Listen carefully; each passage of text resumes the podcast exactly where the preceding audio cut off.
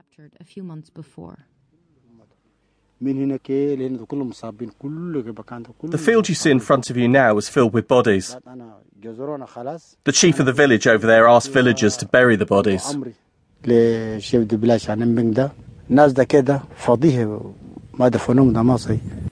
Two years after the end of Hissène Habré's rule, a Chadian commission led an investigation into the years of dictatorship, and they came back to this site where the massacre took place, and they were able to corroborate Jibril's testimony.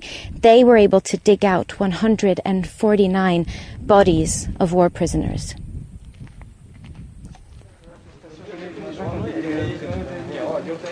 Throughout this trial, a considerable amount of physical evidence emerged. In 2001, a group of lawyers found thousands of files on the regime's prisoners. Among them, 800 death certificates, including one that says the prisoner died while being forced to reveal certain truths.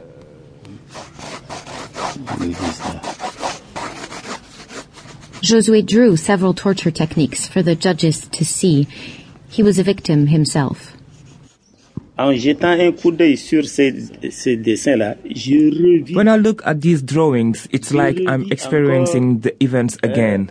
I feel it in my bones. When I draw this part in particular, I remember how they climbed on my back and shouted, Savage, you can just die. When I draw, I am reminded of what a shock this was and how mean these people were.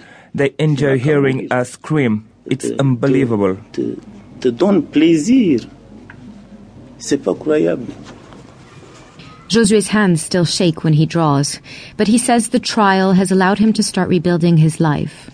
Jibril, the war prisoner who survived the massacre, says that when Hissène Habré's trial began a few years ago, it brought him back to life.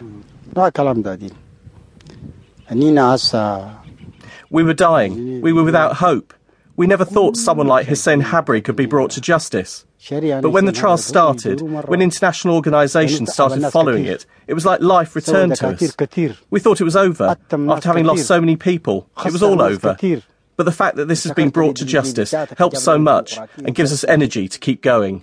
On what was known for years as the Plain of the Dead, houses have been built. The capital, N'Djamena, is growing, and Chadians are trying to move on.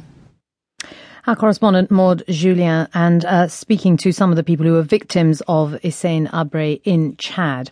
Let's hear now from Reed Brody, who is counsel and spokesperson for Human Rights Watch. He has worked on this case from the beginning. He was also involved in the legal pursuit of Chile's Augusto Pinochet and for that has been known as a dictator hunter. He was at the court in Dakar when the verdict was delivered.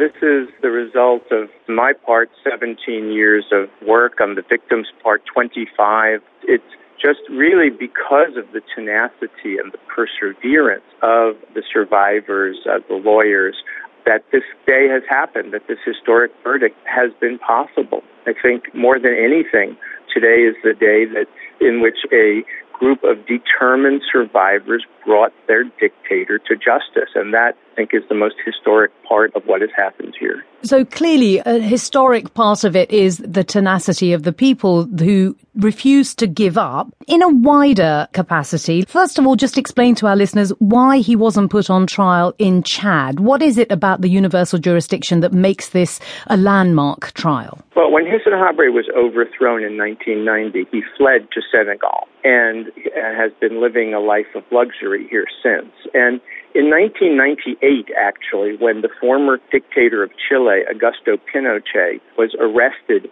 on a warrant from a Spanish judge in England for crimes allegedly committed in Chile. And the House of Lords, the Judicial Committee of the British House of Lords, said that he could be prosecuted and extradited anywhere in the world despite his status as a former head of state.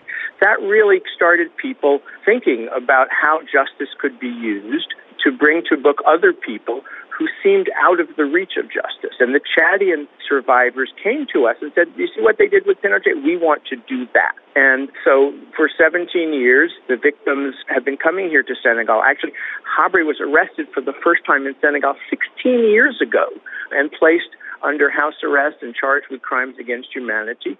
But the previous government of Senegal, under Abdoulaye Wade, gave him the right.